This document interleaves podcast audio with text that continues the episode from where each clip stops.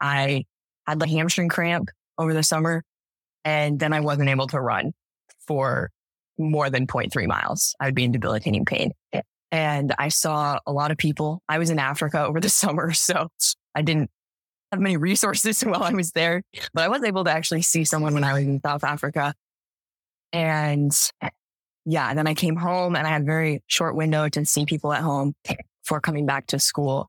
And we went from a nerve thing to compartment syndrome to really targeted my ankle for a long time, which granted my ankle mobility was horrible. it's gotten a lot better now. So I'm really proud of that.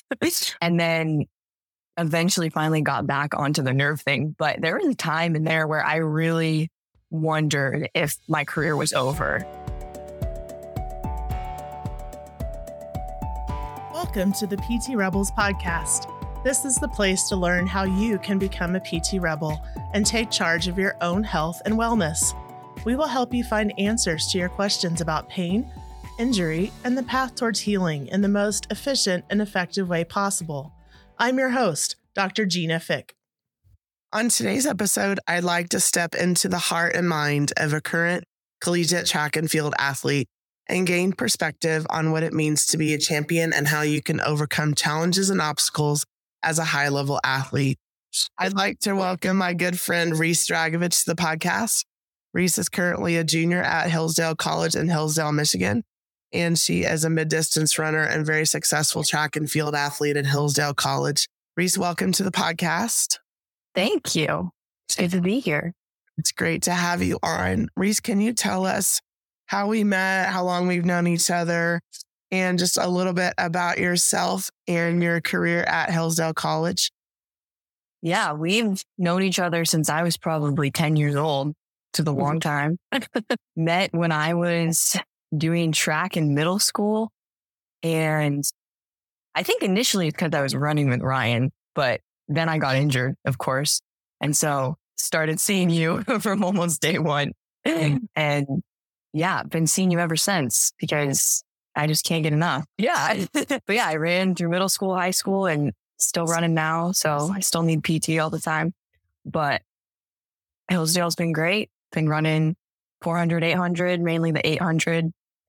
And we've had some success in the four by four as well. Been blessed with some awesome teammates. So that's been super fun. But yeah, excited going into my third year, ready for some more fun on the track think I finally figured out how to run the 800. So it's good. So tell us a little bit about your background and why you chose Hillsdale and what you value about your student athlete experience there. Yeah, Hillsdale was on my list from the start, but it started on my list because it was a division two school and I was told it'd be good practice for division one schools. So I could talk to the coach and practice because I wouldn't go division two. Yeah. My high school was very much go division one and they were preparing you for that, which isn't a horrible thing, but I now know I would not enjoy that experience. It's a very different experience. So all of high school, I was very much, I'm going to go division one. And my second criteria was I'm going to go near family, which meant North Carolina or Colorado. so clearly neither of those two things worked out because I'm in Michigan and I knew no one here. But as the process went on, schools just kept getting knocked off the list, knocked off the list. I talked to a lot of schools, a lot of coaches. A lot of them I found, I was like, I don't want to go here. Or the coaches were like, we don't actually really want you here. So I was like, okay, cool. And I remember telling Coach Copeland, he said, like, where are you interested in? And if you had to choose right now, where would you go? I was like, well, I guess I'd go to Hillsdale, but that'll probably change. That's just because it's the only school right now. And I think I committed like a month later. I was like, I'm going to go there. But yeah, I picked Hillsdale mainly because of its uniqueness. It's an incredibly unique environment here, community. It's a very small school. I think my largest class last year had 19 students, 20 students. You get to know your professors very personally. It's a liberal arts education, which I greatly appreciate. And so I was really drawn in by the fact that if I didn't run track, there's nowhere else I would rather go than Hillsdale, which ended up being a very good decision because my coach actually left the end of my freshman year. He still works for the college actually, but he's no longer the coach. And so I was just really struck by that. Like when he left, obviously I really really liked him. I was very sad about that. But I remember telling him, You're the reason I got interested in Hillsdale. I'm like, You convinced me to come here, but you're not the reason I'm staying here. I really like you, but you're not the reason I'm staying. I truly just love this school. I love um, my teammates. Um, even if my career ended now, I wouldn't leave Hillsdale College, which I think was a really good thing that my parents put into me of you can't pick a school just because of a sports team and a coach, because that's going to change. Whether you get injured or the coach leaves or whatever, you have to pick a school that you truly enjoy and truly love. And I did, and I've never regretted it. And I love it here. I don't know if you remember this, Reese, but I remember when you were in our house, Reese would Reese used to come over to our house and I would do physical therapy with her. And we had a talk one night because you were in what felt like a little bit of a dilemma between division one and division two. And I, think I was able to shed a little bit of insight just on my experience. And I clearly remember that night and that conversation. And can you talk a little bit about some of the conversation that we had about the pressure to go D1? But now that you have perspective from a D2 standpoint, what are some of the benefits and things that you value from the division two level that you may not have been able to get from a division one experience? I think the biggest thing that I remember us talking about and I talked about with other people as well was just the difference of division one being a business and division two obviously it is still a business in a sense but much less. And the coaches in division two have very different priorities. There is a much bigger emphasis on academics when you get into division into division two. The joke we have is division two athletes are actually student athletes and everybody else is just athletes which obviously is not true but we do have a much bigger emphasis on academics and doing well I have multiple teammates missing the meet this weekend because they're taking the MCAT. And that's not even a second thought. It's, yeah, we're taking the MCAT. Sorry, coach. And the coaches are like, good luck. So that's a big difference, but really just the business aspects. I had many teammates go division one. Actually, I think it may have been all my teammates that went to compete in college in my class in high school went division one, except for me initially. And multiple transferred, multiple are not running anymore. My cousin transferred to division two and loves it now. So it's just, it's a very different atmosphere. And I think the high school team that I was on was very much a family, very much we're in this together. The coaches are going to mentor you. They're going to walk alongside you. And that's not something you find in division one as often. That's not to say it's not there, but it's not something you greatly find. And I think the thing I love the most about Division Two is obviously we have standards to get on the team. It's not like anyone can just walk on, but once you're on the team, the coaches do deeply care about you. And I see my coach pouring into every single person in our event group, whether you're the fastest one or the slowest one we have. And I think that's something that's very unique about being on a smaller team at a smaller school and when everything is smaller, I think that's always better. you're able to control it more, but also you're able to instill your vision and the community and the atmosphere that you want much easier. Yeah. And so my coaches are like my mentors. They care about me as a whole person. They ask about our classes. They make sure we're doing well in class. Sometimes they're up in the academic buildings to say hi. They'll come eat lunch with us in the dining hall. I'm not sure if that's just because they love us. I think they also just love the dining hall. so it's very much like they are mentors. They want us to succeed in life more than just doing well in track. And I think that's something that's really special that you should definitely look for in a coach and in an environment. Cause even when my coach left, that was the environment that all the other coaches were also bought into. And I think it's something that's really special that I have a relationship with every single coach on our team. I run the 800. I only work with our sprint hurdles coach, but I have a relationship with our head coach, who's the distance coach and our jumps coach and our throws coach. And it's just something that's really special. They care. They want you to do well. I think I had a big PR last year and the very first person to congratulate me and give me a hug at the end was our throws coach. And she was hmm. so into the race and ran up to the finish line. It was really special of having that community across the whole team and not just with the one coach that you see every day. Yeah.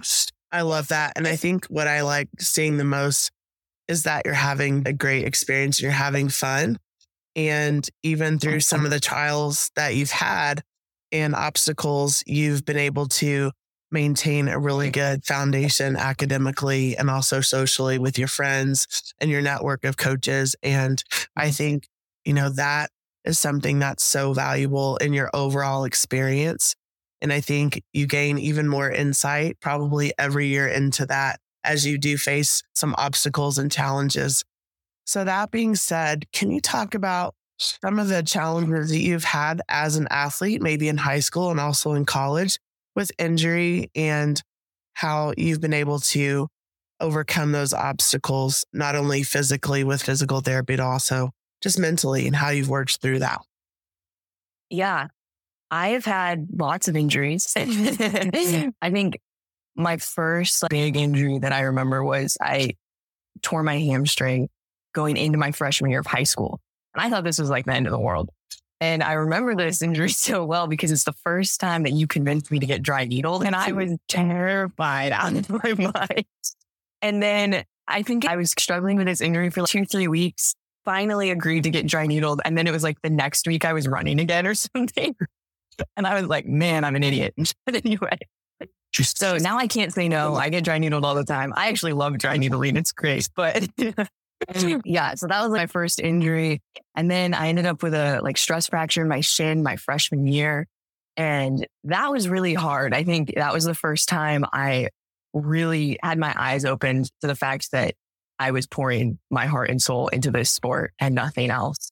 And so that kind of started a trajectory in my life to not do that, to not pour my life into track. That's not my identity. That's not who I am.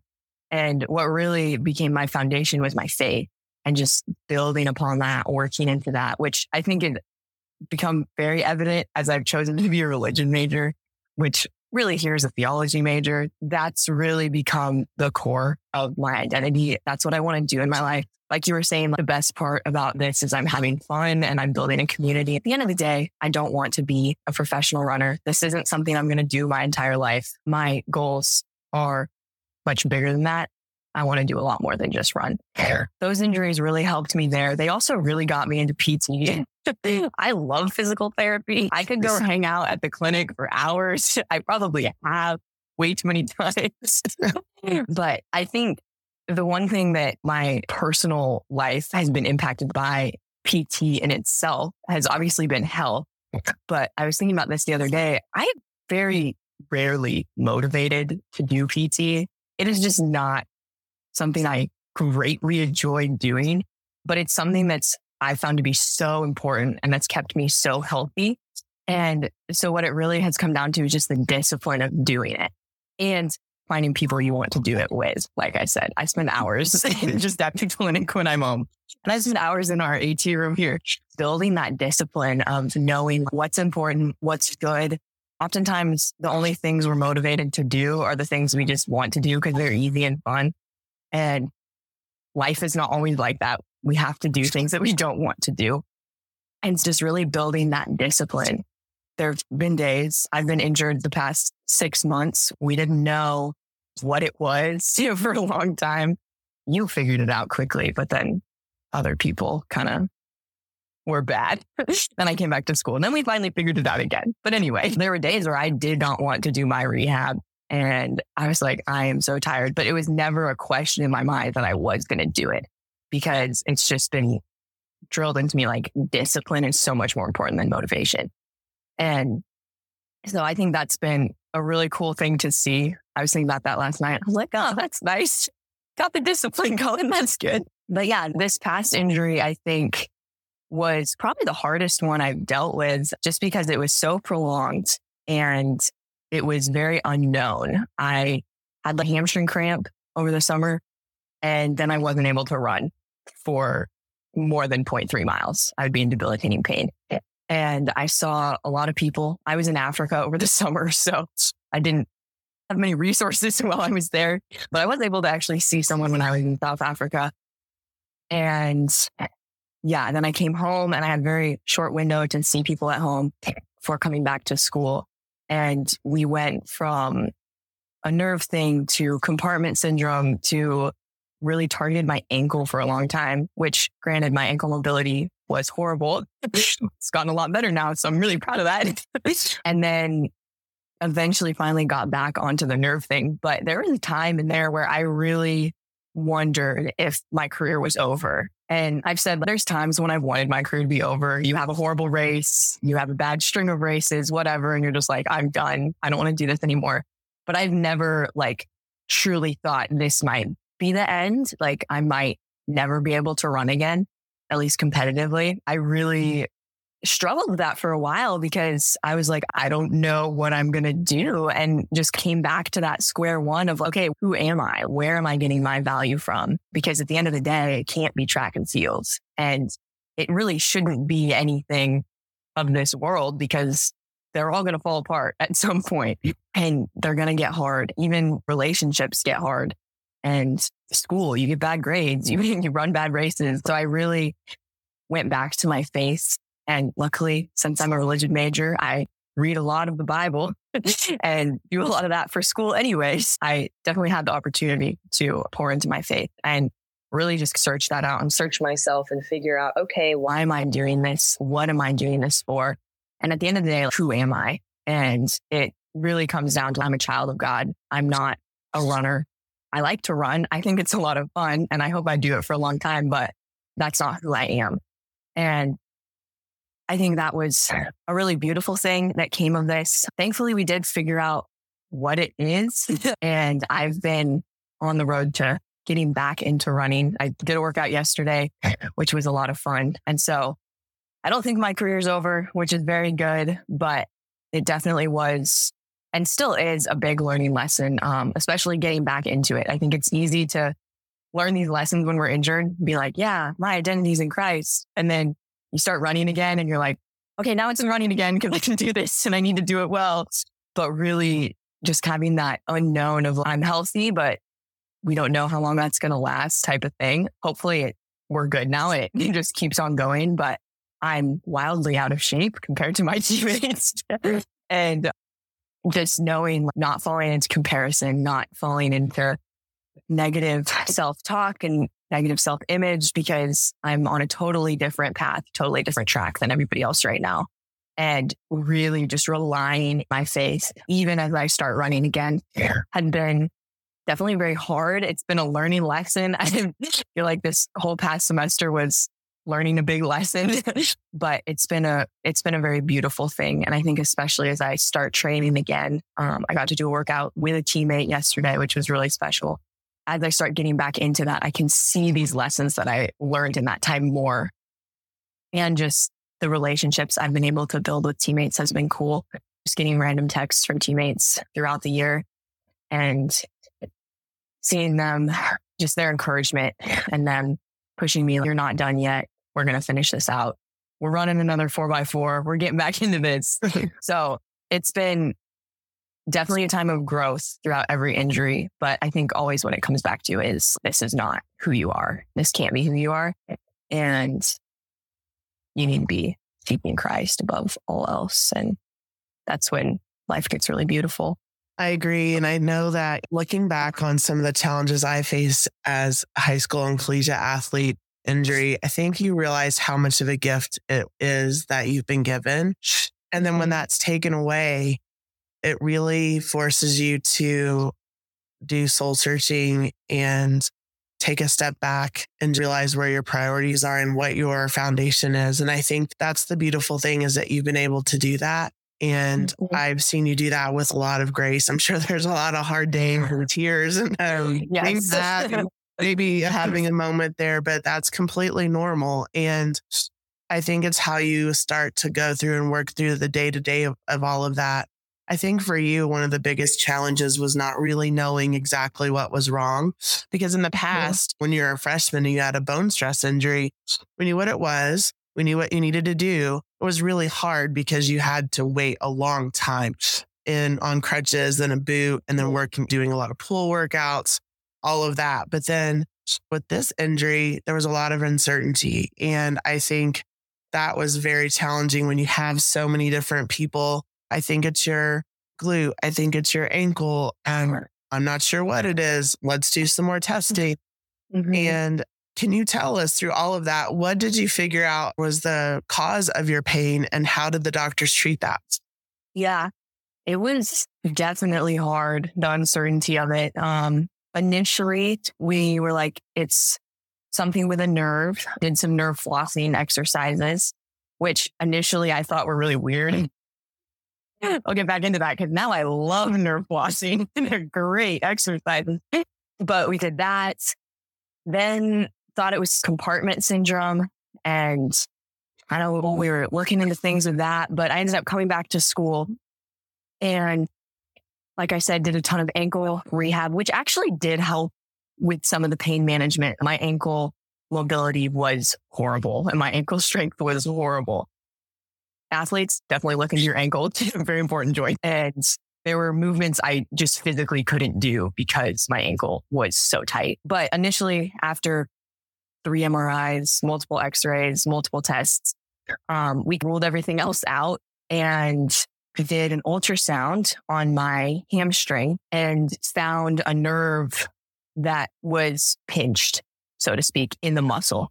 And so ended up going with a hydrodissection, which sounds scary. I was freaked out, but it's literally just an injection of water with a little bit of liquid ibuprofen and lidocaine just to calm it down after the injection.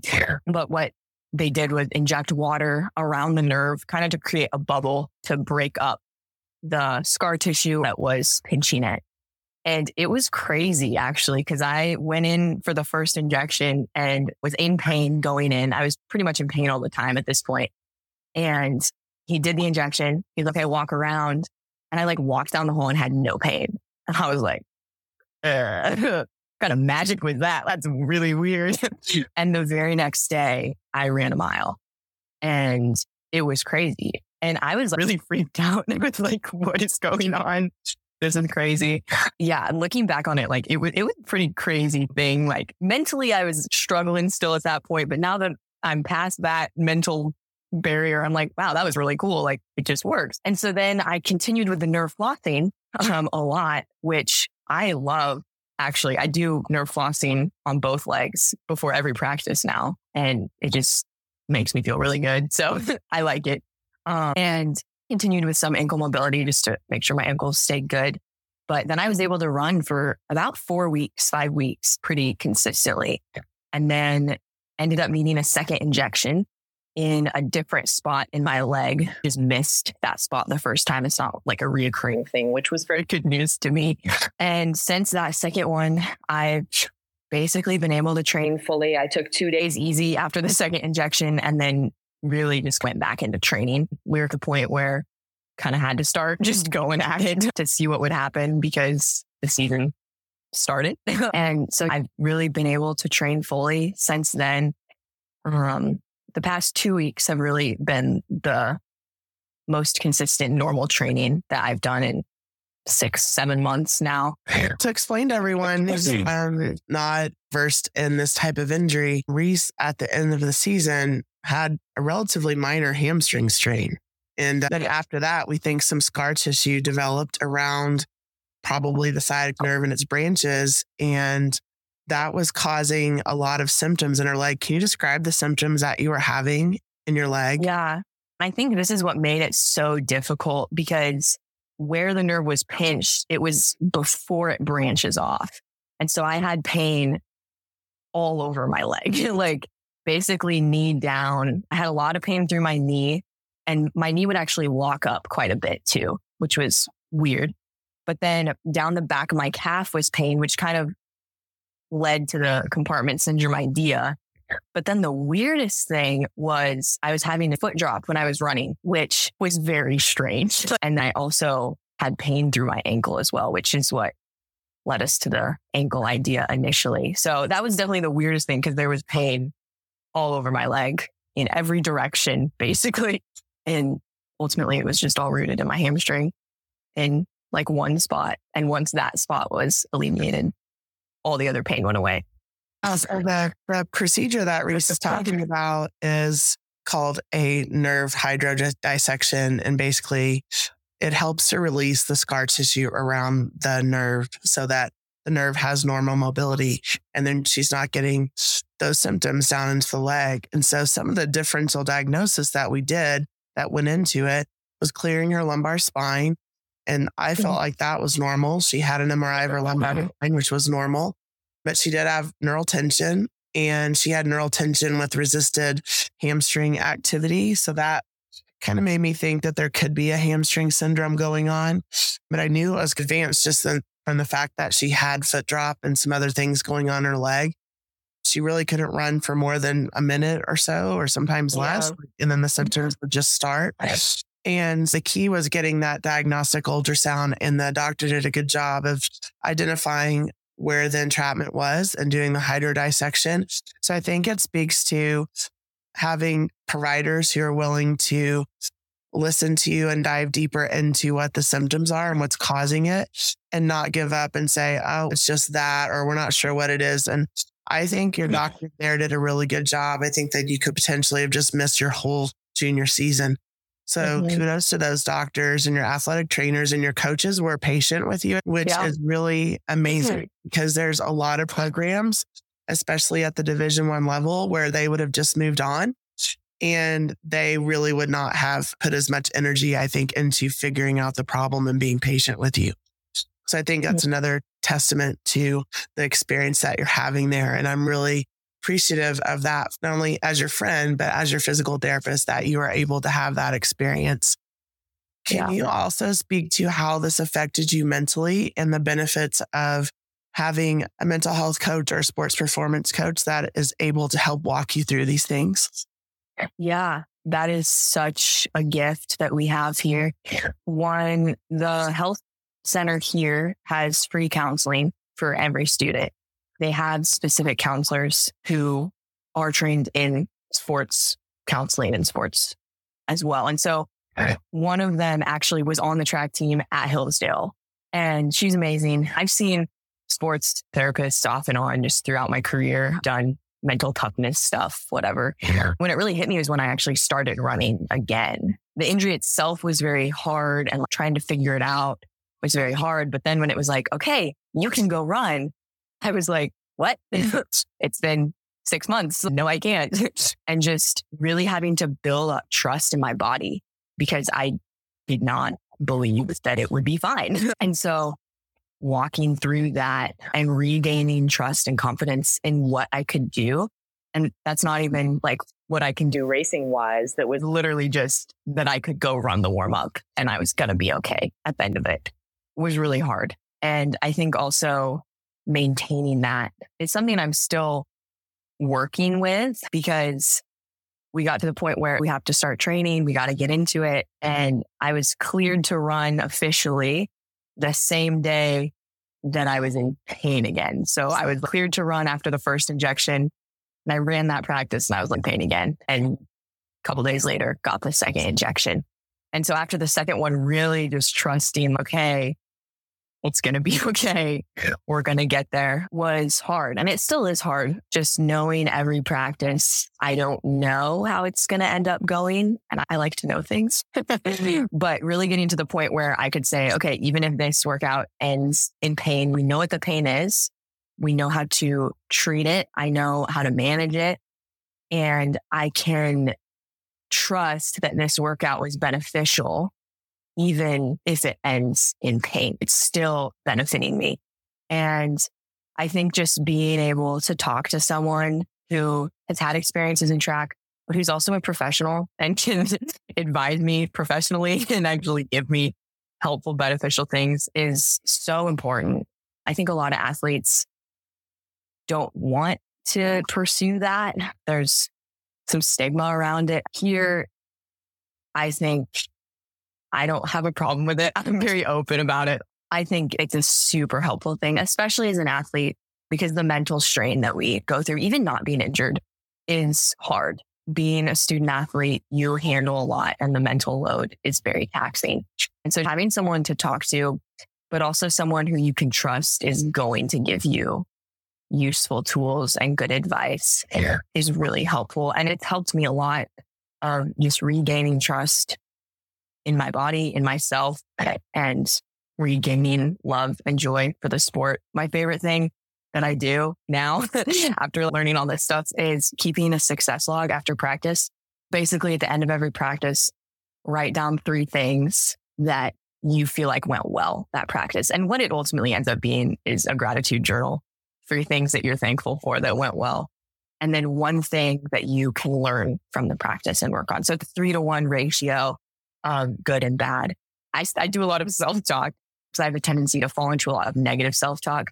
My love language is words of affirmation. And so mine's negative self talk. So along with that journal is like repeating to yourself, my value comes from who I am, not what I do. And everything that happens is in my best interest and is an opportunity to learn and grow. And I think at the end of every practice, a little debrief has been really special and healing and beneficial for me as I get back into running. And it's been cool to see um, how that's progressed because the first couple times I did it was like, I ran a lap today with no pain. and now I ran a whole workout and felt great. Or I felt terrible, but I did it. And just a couple days ago, I got to wear spikes for the first time in like six months, seven months. I wore spikes. It was so exciting. so it's cool to see that progress as well. But I, the mental aspect is huge. Someone once said, track is 90% mental and the rest is in your head. I think one thing that adversity or obstacles bring is that you're going to be able to look back at these moments in your life as you continue to get older and grow and, you know, get married, have a family, have a career, whatever it may be. And when you start to go through rough times or challenges, you know that you can build upon what you've been through in the past and you can remember what got you through it. And mm-hmm. I think that's one of the blessings and gifts from the obstacles that I've been able to learn is that looking back, those experiences weren't very fun at the time, but I know now how I was able to get through them and the things that really the core values and my faith and the things that allowed me to get through those obstacles and challenges are things that I still draw on now. And so I think that's going to be true for you as well. So looking forward in your career after you graduate from Hillsdale, Reese, what are some of your career goals?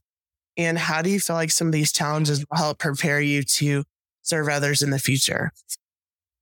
Yeah, I want to teach to some extent. I would love to go into international missions of some kind, specifically orphan care. My family's very involved with a ministry in Ethiopia. So I've grown up around that. And I would love to do that full time in the future. Immediate steps after college, probably get a master's, maybe two masters. I don't know.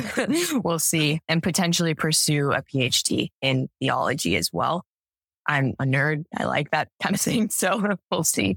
I would also love to coach. I think coaches have one of the biggest impacts on a kid's life, whether that's good or bad.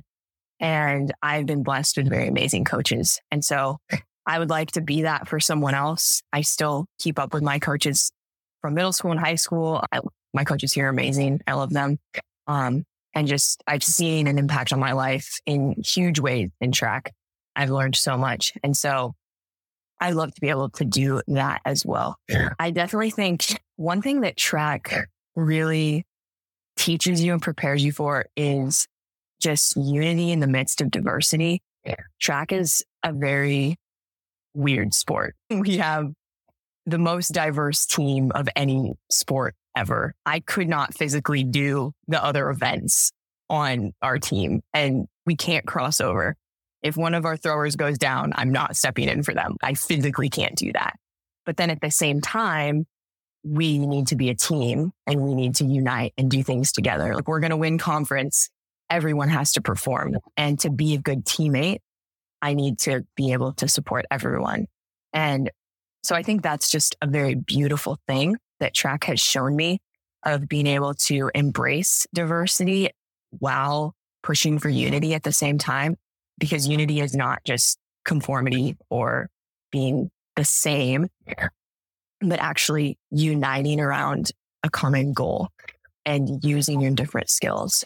So I think that's one thing that track has really shown me the beauty of, but also in the midst of adversity, I think one of the biggest lessons I've learned is it's possible to be a successful teammate while being injured and while being not able to run. there's so much more than just your performance that impacts the people around you. Your attitude, your faith, your just words that you spill out, um, the way you carry yourself, that is so much more important than your actual performance.